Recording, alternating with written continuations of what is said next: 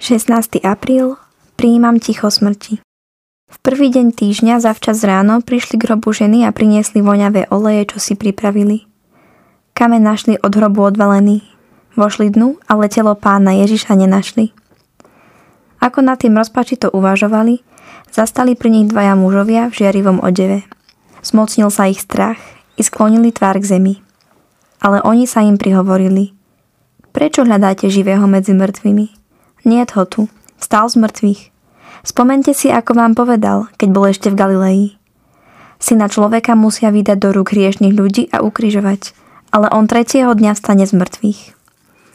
Tu sa rozpamätali na jeho slová Vrátili sa od hrobu a toto všetko zvestovali jedenáctim i všetkým ostatným.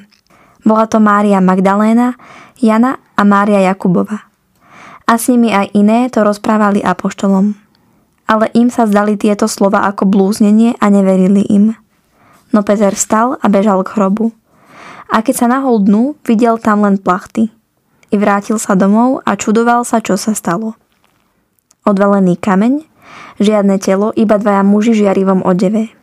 Trošku bizarná scéna, ako z nejakého filmu.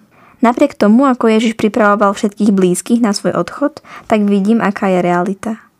Strach, nepochopenie, hľadanie toho, čo sa stalo. Ako často sa toto deje aj v mojom živote.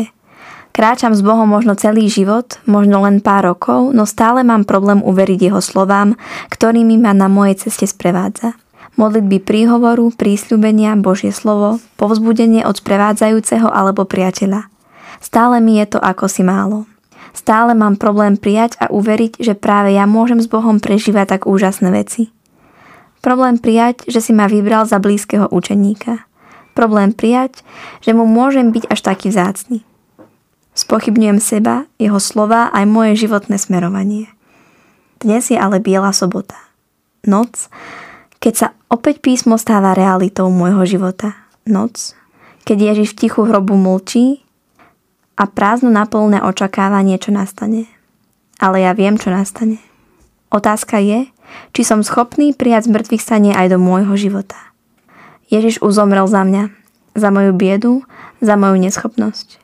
Dnešnú noc stáva z mŕtvych a túži posvetiť tmu môjho života. Príjmem jeho ožarujúce svetlo a stane sa mi lampášom na ceste do neba? Moje Ježišu, dnešný deň ešte prežívam ticho, prázdnotu, tmu a molčanie. Pozývam ťa ale do tohto času, aby si mi v ňom pomohol ukázať všetko potrebné, čo zatiaľ nevidím. Daj mi milosť prijať to, objať to a pozvať ťa do toho všetkého aj s mojim obmedzením. Dnešný deň sa naozaj stíšim. Vypnem všetky zvuky, hudbu, rozhovory s ľuďmi a prežijem deň v tichu smrti. Môžem sa ísť prejsť do prírody, alebo si len tak urobiť sobotnú pustovňu na mieste, kde som. Podstatné je moje nastavenie srdca a prispôsobím tomu aj vonkajšie okolnosti. Som vnívavý na myšlienky, pocity a spomienky, ktoré sa mi vynárajú. Počas dňa si to zapisujem a pozorujem ich ako film večer pri modlitbe, omši alebo adorácii, to prednesiem Bohu a modlím sa ďalej za osvietenie týchto miest jeho múdrosťou a láskou.